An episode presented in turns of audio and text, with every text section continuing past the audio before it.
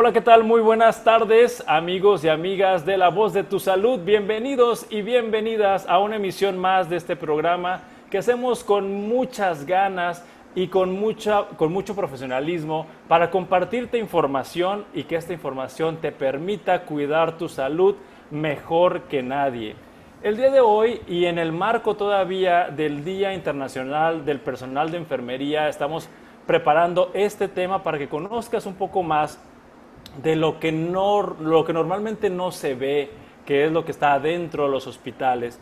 Y para esto vamos a hablar del papel que tienen los enfermeros y las enfermeras al enfrentar esta crisis, esta epidemia, esta pandemia de coronavirus. Y para esto tenemos a la jefa o directora del de, personal de enfermería del Hospital Zambrano de León, Sayuri Comera.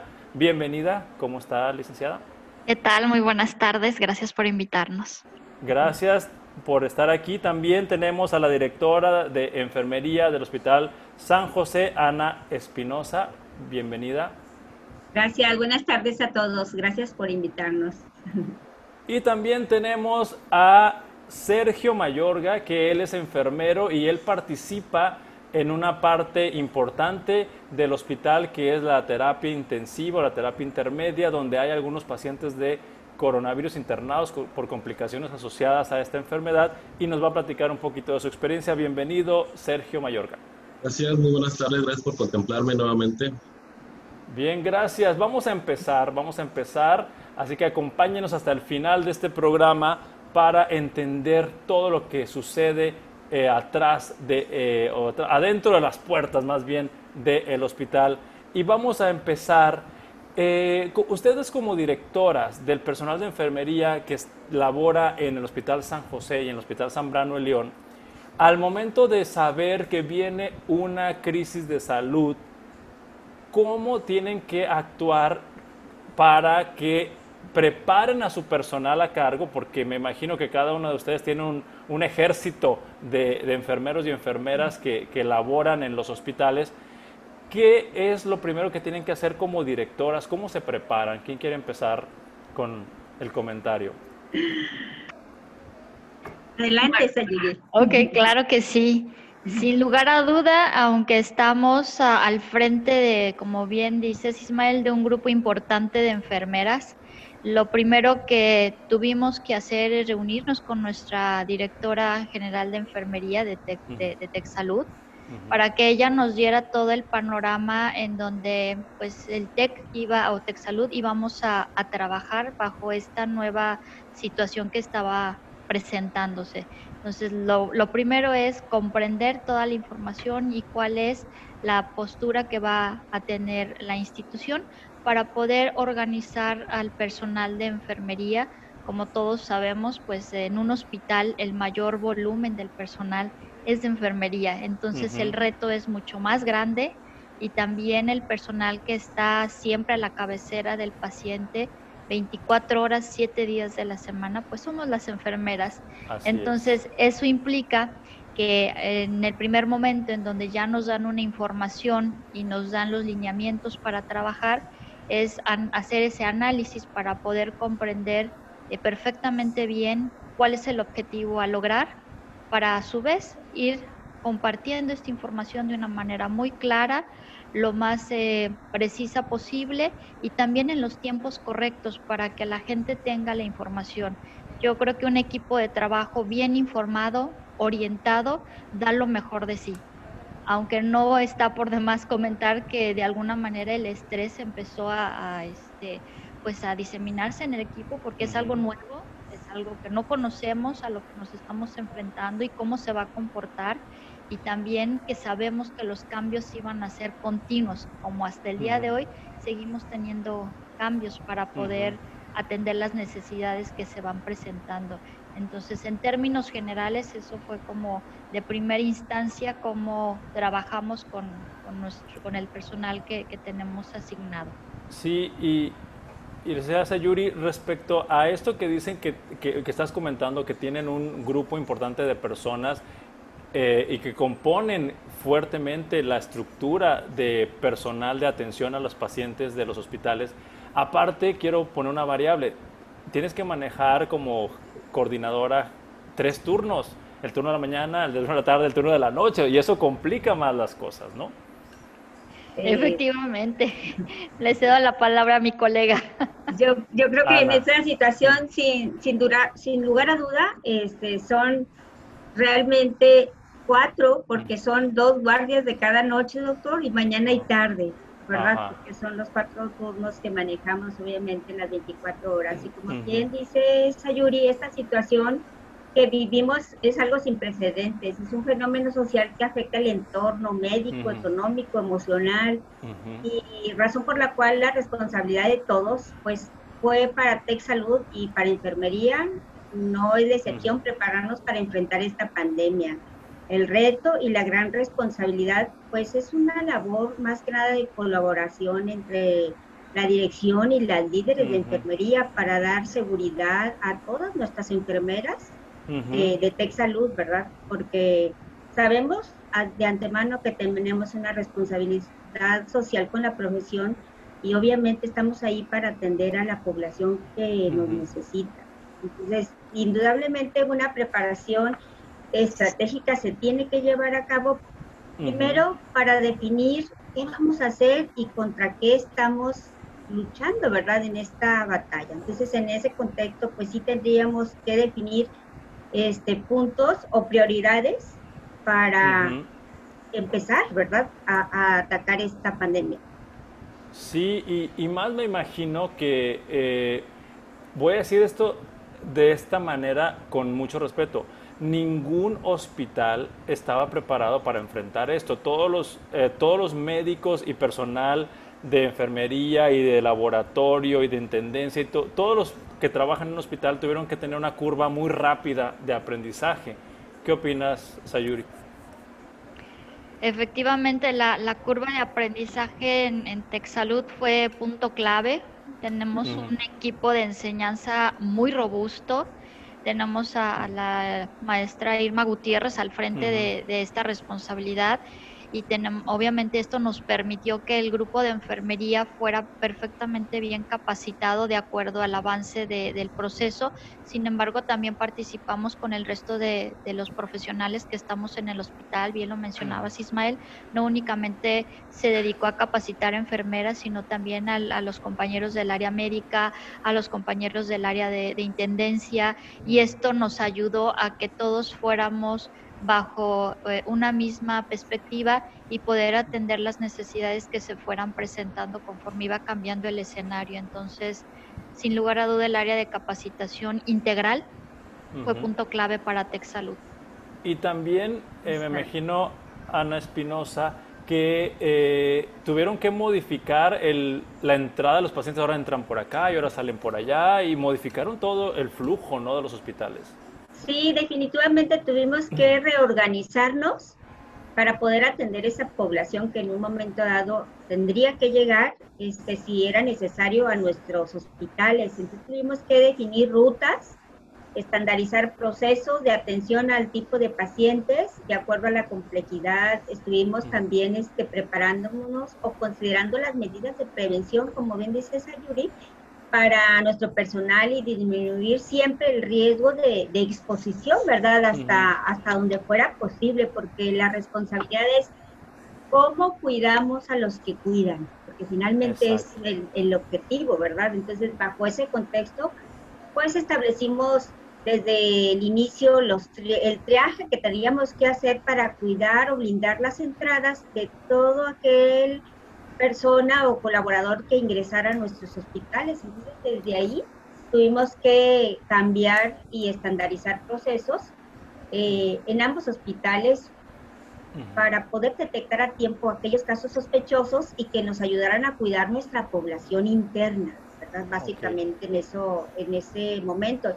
Y bueno, para eso pues sí teníamos aparte nosotros que mirar dentro de la organización porque también teníamos teníamos que analizar el personal que teníamos para ver qué riesgos tenían este, nuestros grupos de población interna. También el objetivo es cuidarlos, ¿verdad? Este, no, no, exponer demasiado. exacto.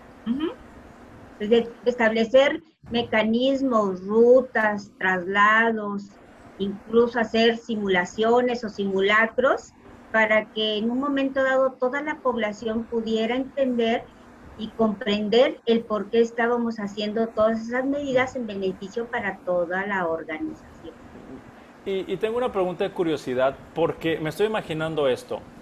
Eh, la primera persona que atiende a una persona, sí, a un paciente, la primera persona profesional de la salud que atiende a un paciente, ya sea que tenga COVID o no tenga COVID, ahorita, en este año 2020, después de, eh, de, la, de la, declaración mexicana de aislamiento social, etcétera, es un, un, enfermero o una enfermera. Antes de que lo vea el médico, la primera cara que ve es un enfermero o una enfermera. Y aquí, ante esta situación que estoy planteando, ¿cómo reaccionaban eh, los, los enfermeros y las enfermeras cuando les, les decían, tú eres esa primera cara que tiene que estar ahí. Me imagino que hay, somos seres humanos y nos viene el miedito, la incertidumbre, no sé, qué, qué, nos pueden decir de esto? Yo, yo creo que bajo esa línea el miedo es lo tenemos todos, doctor. Pero la seguridad con la que nosotros tenemos que aprender los procesos es la, la, que nos hace fortalecer nuestros equipos definitivamente el tema de la capacitación fue un punto muy importante porque hasta ahorita podemos decir con orgullo que ninguno de nuestros colaboradores que está en la atención directa en este tipo de pacientes ha llegado a contagiarse. Entonces eso quiere decir que nuestro equipo de capacitación ha hecho excelente trabajo para cuidar todo el personal en el blindaje personal, porque tenemos los equipos, tenemos las medidas, pero también tenemos que hacer, que comprender con el equipo que está ahí qué es lo que se debe cuidar, cómo se tiene que proteger para que no se exponga. Y quiero aprovechar aquí para ah, empezar a involucrar a Sergio Mayorga. Con esta misma información que les preguntaba a las directoras de enfermería, ¿qué pasó por tu mente cuando te dijeron, Sergio, fuiste seleccionado para cuidar a los pacientes COVID? Lo primero que nada, pues al principio yo recuerdo la fecha que fue el 17 de marzo, este, el primer paciente que tuvimos con, con COVID. Pues para nosotros o para mí en ese momento fue muy estresante e inclusive yo hasta llegué a pensar casi en mejor irme en ese momento, ¿verdad? Pero al hablar con mis compañeros y con mis líderes en ese momento, este, me hicieron recapacitar. Era el momento para salir adelante y enfocarnos a, esto nuevo. Porque como ustedes los han mencionado, este, pues nada estábamos capacitados para, para una enfermedad o una epidemia de esa magnitud. Y en su momento hemos sabido ir paso a paso, este, trabajando en equipo. No nos dejan solos los líderes, este, más sin embargo, todo el equipo es único en este momento, ¿verdad? Y vuelvo a recalcarlo, era algo muy estresante, este, algo que se ha ido poco a poco haciendo rutina o que lo hemos ido superando y que en este momento, este, ahora viene uno y ya se mete con la satisfacción de que vas a entrar y de que el riesgo de que tú te contagies, que era el principal miedo, ahora sí que es nulo. Es más probable que se contagie uno afuera que dentro de la misma unidad. Bien, y con eso que estás compartiendo, Sergio, eh, me imagino que una vez que te dijeron, Sergio, vas a ser encargado de atender pacientes con COVID, eh, al ver la capacitación, al ver los protocolos, al ver eh, el equipo ya tocarlo y ponértelo, eso generaba ya un poco más de confianza, porque igual me imagino si te dicen vas a ver pacientes con COVID y no te dan ni siquiera un cubrebocas, te quedas súper espantado, ¿no? Sí, sí, sí. Este, ya cuando, cuando, te dan el equipo y que estás capacitado, prácticamente haces tu rutina o tus actividades de enfermería con base, o sea, no tenemos ningún problema, es estar, trae la seguridad ahora sí que al 100% de que este, no va a pasar a, más. Este, también el, paciente, la mayoría de los pacientes atribuyen a que cooperan con nosotros de una manera estandarizada, también para evitar riesgos hacia nosotros mismos. ¿Cómo lo hacen ellos? A través de un cubrebocas, ¿verdad? Este, yo estoy protegido al 100% y él también, entonces el riesgo es menos y ahorita, como les mencionaba hace rato, ya ahorita este, se nos hace más fácil entrar, menos estrés, tenemos la seguridad de que el riesgo de algún contagio este, es mucho menor a lo que esperábamos técnicamente. Bueno, pues estamos conociendo la experiencia y todas las cosas que tiene que hacer el personal de enfermería. Estamos platicando con las directoras de enfermería del Hospital San Brano de León y la directora de enfermería del Hospital San José y también con Sergio, uno de los enfermeros que está en la terapia intensiva atendiendo directamente a los pacientes con COVID. Les pedimos que sigan con nosotros y vamos a continuar con otra pregunta. Pues para conocer un poquito más de este proceso, eh, quisiera que nos ayudaran a María Espinosa eh, a platicarnos cuántas horas o qué consistió este proceso de capacitación.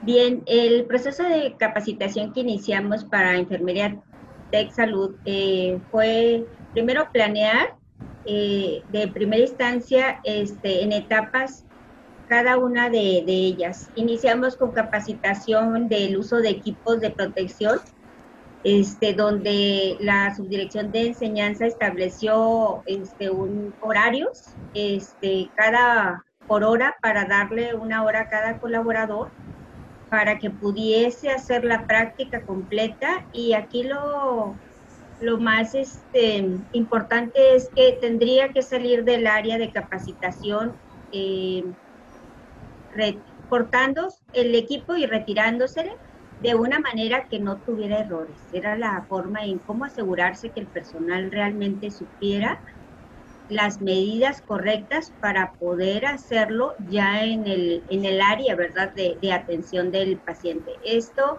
fue una, una, planeación diaria, incluyendo sábados, domingos y horarios para mañana, tarde y noche para poder eh, tener esa capacitación primero de nuestro personal, que fueron más de alrededor de 900 mil enfermeras, donde finalmente el objetivo era que todas supieran manejar los equipos de protección personal de una manera clara para asegurarnos que los, lo hacían correctamente. Eso en el proceso de capacitación de equipos de seguridad. Pero después continuamos con una capacitación, este, ahora sí que extensa para cubrir la segunda necesidad que podíamos enfrentarnos, el tener un número elevado de pacientes en estado crítico, donde el cuidado crítico o la terapia intensiva pudiese ser intermedia un punto clave de atención. Entonces, se tuvo que planear capacitar a nuestras mejores enfermeras especialistas de todas las áreas del hospital para que entraran un curso intensivo tres días para cubrir todos los aspectos de lo que es la, la capacitación de ventilación mecánica, lo que es los, los equipos de RCP, lo de la administración de medicamentos críticos para mantener estado hemodinámico del paciente, entonces, esa capacitación fue extensa, fue en grupos pequeños para asegurarnos que los que estuvieran ahí realmente aprendieran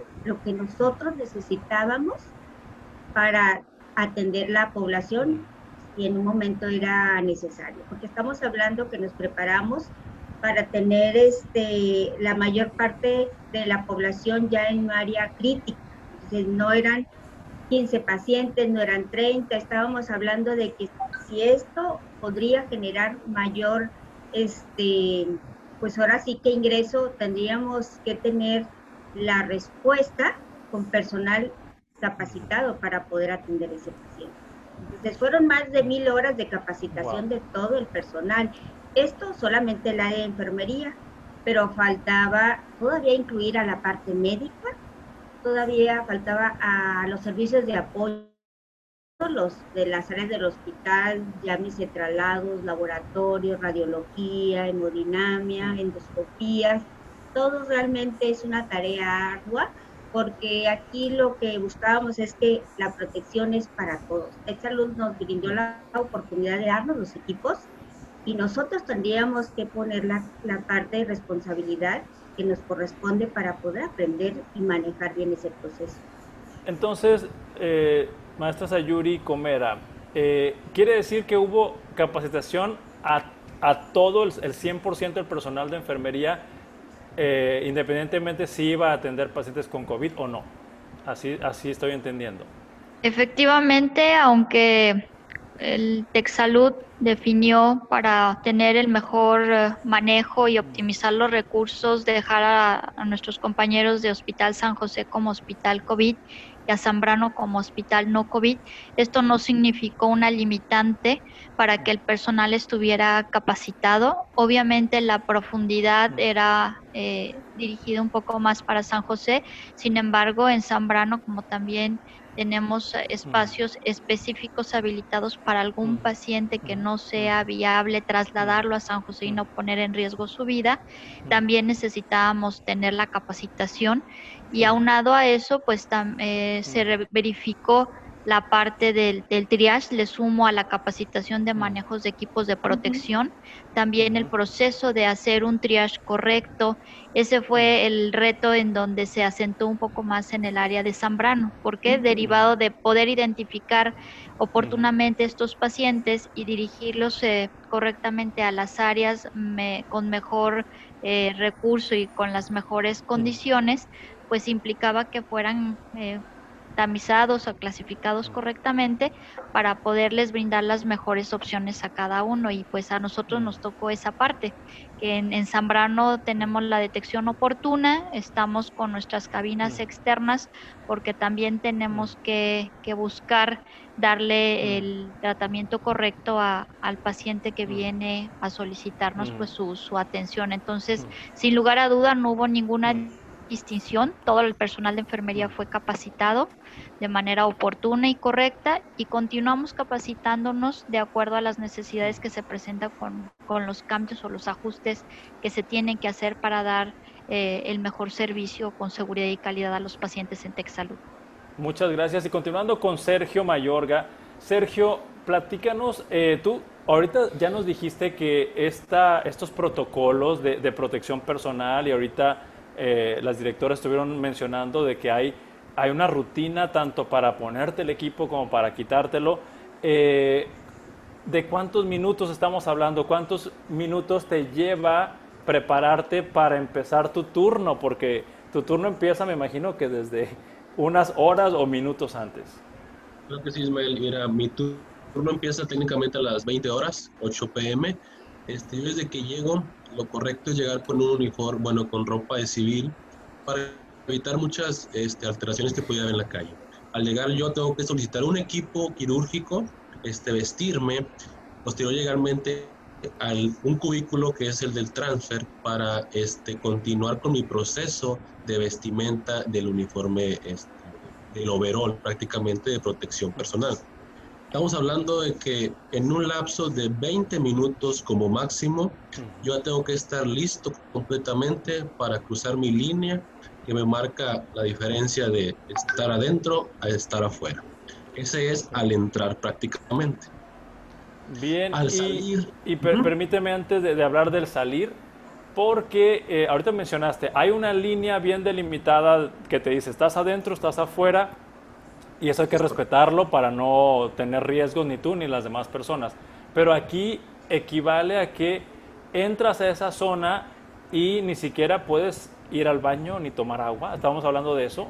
Es correcto, digamos. A ver, platícanos eso. Nosotros desde antes de que ya sabemos que vamos a entrar al área COVID, lo correcto es no tomar líquidos previo a, entrar porque al, al consumirlos vamos a tener necesidad fisiológica de querer salir para cumplir la verdad. Y cada vez que uno llega a salir es un riesgo de infección que pudiera llevarse. Evitamos todo eso, evitamos este, las comidas de preferencia son ligeras este, para andar más cómodos y ahora sí que el agua, el líquido prácticamente es menor a lo que requerimos para mantenernos dentro del instituto, dentro de las horas que nosotros cumplimos, porque nosotros entramos a las 20 horas y salimos a las 8 de la mañana prácticamente hablamos de 12 horas de nuestro turno, más sin embargo, nos podemos tomar un ligero break desde las 6 horas para cumplir ese, ese pequeño lapso de, ahora sí que de nuestras necesidades, tanto de alimento como fisiológicas.